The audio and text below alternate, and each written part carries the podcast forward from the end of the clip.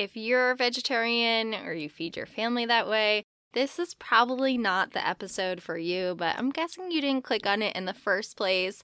This is, though, one of the most common questions that I get from parents of toddlers, and that's what to do when they used to eat meat but now have stopped. What can you do when this happens?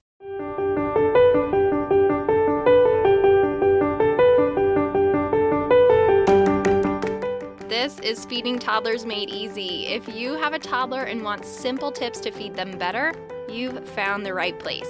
I'm Kacie Barnes, registered dietitian nutritionist and mom of two living in Dallas, Texas. Now that you've found me, don't lose me. Follow the podcast so my episodes are always available for you. This is a question that came in from a mom named Mary, although, like I said, I hear this all the time, but let's hear what Mary has to say. Hi, Kacie. This is Mary. I have my only one, so this is my first time going through this. Uh, she's 13 months old. I always figured that, or always knew she was a really, really good eater.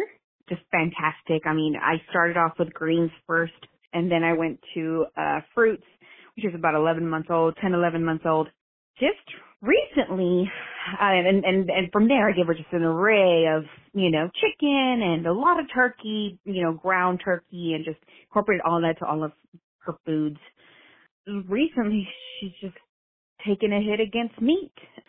You know, her, her ground beef and her ground chicken and ground turkey. It's just a war against meat and I just want to know is this kind of like normal? Will she come back around? I mean, it's such good protein for her. I always have her little, her little meat, her veggie, or avocado or cheese, something a little fatty on the side. And now we, we don't like meat. So if you could just, you know, help me out or I don't know. And, and I do listen to your podcast a lot. Thank you so much. It's, very, very helpful and, and especially since I don't know what I'm doing. But if you could just help me out and let me know that this is normal and that she'll come back around. Thanks so much, Kacie. The most important thing I have to say first like, if you take nothing else away, take this. You didn't do anything wrong if they were a fantastic eater as a baby and then that changed, either suddenly or over time once they became a toddler. I can't take away the frustration and the disappointment when that happens, but I can at least assure you that this is a naturally occurring phenomenon in the toddler stage starting typically somewhere between 12 and 24 months old. There are some toddlers who don't get picky at all, but this has more to do with genetics and personality than anything you did. You might hear people who say, Oh, I did XYZ and that's why my kid isn't picky, but they're usually just lucky. You can do everything right. You can do the same things that this person said, preventing their toddler from picky eating, and you can still end up with a picky toddler. I see it all the time. Let's talk about meat specifically and some of the tricks I have up my sleeve for making it more likely for toddlers to eat meat. I do think it's worth continuing to serve it, even if they don't seem too interested, particularly if it's something your family eats regularly and enjoys. Meat is a good source of iron, B vitamins, zinc, and protein, so it has lots of benefits. It's also typically quite filling, so it can help keep them fuller longer. If you're wondering exactly how much protein they need, go to episode number 38 of the podcast. I'll link it in the show notes. And if you have any questions on the health of beef and how to serve it to littles, I interviewed Keli Hawthorne. She's a registered dietitian like me, and she's also the director for clinical research for the Department of Pediatrics at the Dell Medical School at the University of Texas at Austin. So many words there, but she's amazing. She shares what the research says about beef in episode 46. I know that many families serve meat with dinner most nights, so it can leave you wondering what to serve your little one when you know they're no longer wanting the meat or if there's just any way to get them to eat it. And I do personally serve meat or fish most nights of the week. It's what my husband and I enjoy. My kids don't always enjoy it, but I do serve it. So, first thing that we have to get out of the way here is there's really no good way to force them to eat it. It's just not an option. I know. I wish there was an easy way to do that. We can make it more appealing, certainly, but it's still never a guarantee that they will eat it. So you have not failed if you're like, I'm going to try this thing and I really think it's going to go well. And then they just won't even try it. Like, you still did your end of it. It's important for you to do that, but know that it's not always going to lead to what you want. The other thing is that they still can get a great overall balanced diet, even if they don't eat meat most of the times you offer it. And like I said, in my house, this is true too. Although I serve meat often, my kids don't always eat it. And I will say they never eat fish when I make it unless it's shrimp or canned salmon, which is kind of a weird quirk, but I'll take it. Things that will make meat more appealing to your toddler. Let's talk about it. First thing is the texture. It's gotta be soft, it's gotta be pretty uniform in texture. Like they don't like a whole bunch of surprises in their mouth, so we want to keep it uniform. And a lot of people don't like this word, but I'm going to say it moist. We want it to be moist. Ground meat can fall into this category pretty easily, especially when it's with a sauce. So, you know, like a bolognese sauce, just, you know, meat sauce. That bolognese sounds fancy meatloaf without any big hunks of vegetables inside of it. You could do thin burger patties. You could do nuggets. You can do homemade nuggets, but you can do freezer nuggets too. They get a much worse reputation than they deserve. I'm going to do an Instagram post on that actually. And tender meatballs is another option too. It's just, it's less work for them to chew, so they're more likely to actually attempt it. It's not too dry. And toddlers who don't have all their teeth, especially, will appreciate this. But even with the molars, they're still not as advanced in their chewing as we are as adults. So, the easier it is to chew and swallow, the lower your chance of them biting into it and then spitting it out. And seriously, things like meatballs, nuggets, you don't have to feel like it's lesser value because it's like, ugh, that's like the kid food that's fine. These are that nice, soft, uniform texture. And nutritionally, like they're still getting a really great nutrition in there. So you can use it as a starting place to work them towards meat and other forms, but really don't feel bad if, as a toddler, this is what they prefer.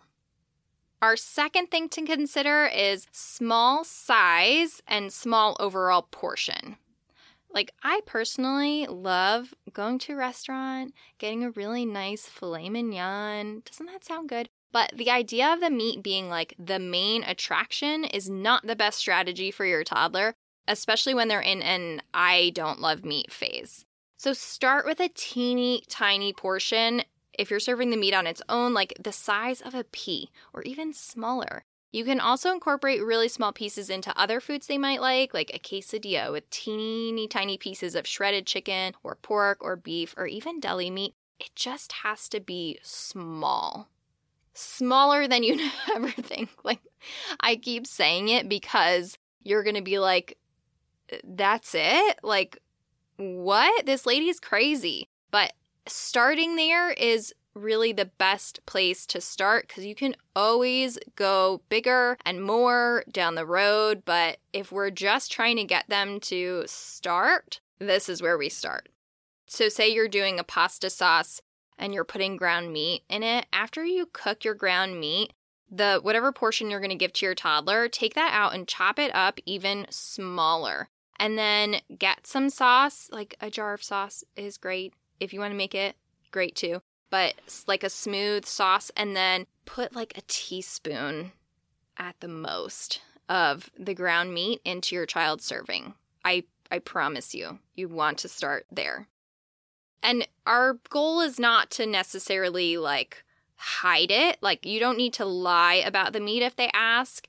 So it's not hiding it as much as it's letting it take a back seat to the other foods and the other flavors that they're more interested in at the moment. And the third thing you want to keep in mind is flavors that they love. Many toddlers prefer sweeter tasting foods, and meat is usually really savory, so you can make it sweeter to make it more appealing for them if they're the type of kid who's happy to try a bite of something before deciding if they like it or not. Bacon, honestly, can be a foot in the door here. You can even add some brown sugar to it bake it in the oven. If you haven't tried that, you've got to try it. set your oven to 400 degrees. Put your bacon on a lined sheet, like use. I usually do aluminum foil and parchment paper just because it makes the cleanup really easy. So I hate doing it less. But you set the oven to 400 degrees, you put the bacon on the tray, and then you pop it in. It doesn't even have to be fully preheated. And then it takes about like 15 to 20 minutes, depending on how thick your bacon is. It comes out so good, and you don't have to stand over the stove, you don't have splatters. Just saying, this is a great way to make bacon. Some other ideas here are a pineapple baked chicken recipe I have on my website. I'll link that in the show notes too. You could do something like a honey ham or a maple ham or honey mustard chicken. Remember that honey is for kids over one years old. And what else? Apple chicken sausage, grape jelly meatballs. I've never had this, but I've seen those recipes where it's like, I think it's like grape jelly and ketchup and meatballs in the crock pot. Is this ringing any bells? I feel like maybe this is like a regional kind of dish. Maybe a Midwestern thing. It sounds Midwestern. I don't know. Okay, those are just some ideas for you. Oh, teriyaki sauce. That's sweet too. So it's just a much easier sell when you then want them to have like a regular meatball when you've already tried the sweet meatballs that they really liked. Like it's now it's more familiar to them and we can branch off from there. One final bonus tip for you to get the most tender meat that is easier to chew get a sous vide and you will thank me for years to come. If you're like, Kacie, I don't even know what you're saying. It's, I guess it's French, right? Sous vide. spelled S O U S V I D E. Sous vide. I remember my brother is a chef, and I remember him first telling me about this, and I was like, I have no idea what you're saying. He says things like that all the time. Mise en place, sous vide. Okay, anyway, but this for me, the sous vide, like if you don't like having to guess how long to cook your meat for, or you avoid it because you're worried it's not going to turn out right, or you just really freaking hate a dry chicken breast, the sous vide is the answer to all of this. It's basically cooking using a water bath and it keeps the temperature steady and consistent the entire time so it cooks the whole piece of meat evenly without ever overcooking it because it won't go over the temperature that you set it at. And yes, it comes with instructions on what temperature for what meat and how long. It's so great. It's like a crock pot. You set it and forget it. When you have a great piece of meat in a restaurant, like there's a really good chance that they use a sous vide and then just finish it off on the grill or saute pan for browning and flavor. We did it last night with chicken. I put balsamic uh, vinaigrette, like a bottled thing, on the chicken cooked it in the sous vide, and then my husband just threw it on the grill for like two minutes, and it comes out so good. You can use it for chicken breasts, thighs, pork, steaks, scallops. Oh my gosh, scallops in there are so good. Fish, it honestly, there's so many ways to use it. My husband's actually the one who convinced us to get it. He asked for it for Christmas one year and I was skeptical, but now I'm obsessed. I'll share a link to my Amazon shop in the show notes. You can see the one that I have. My chef brother is the one who recommended it to me, and it has been great. So, good luck on your meat journey with your little one. Add a sous vide to your shopping cart or your wish list because I swear to you, it is worth it. Thanks for listening in to Feeding Toddlers Made Easy. Hit the little plus sign button to follow if you're on Apple Podcasts. Also, leave me a five star rating and review if you're happy here. If you're not happy, you don't have to. But if you're happy, I would love to see it. I will chat with you next week.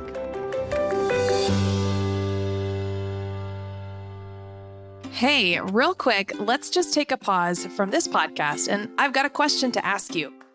When you think about bedtime approaching, what thoughts run through your mind? Are you automatically getting a little flutter in your chest because you are anxious about how and when your child will actually fall asleep? Are you rocking, bouncing, shushing, laying, patting, singing, all the things just with the hope that they will sleep for a few consecutive hours tonight? What if I told you it could be so much better? Hey, I'm Becca Campbell, your pediatric sleep consultant over on the Little Z Sleep Podcast. And I'm just touching base here with you because I need you to know just because you're a tired parent doesn't mean you have to keep being that way. In fact, we believe at Little Z's that sleep is a thing. You deserve to be happy, healthy, and well rested, and your child is so capable of sleeping through the night. If you are a parent of a child between zero to five years old and you are ready to make sleep an actual thing in your home, I invite you to come check out the Little Z's Sleep podcast on any podcast player or connect with us over on Instagram at Little Z Sleep. And we are excited to help you get the sleep you all need as soon as possible.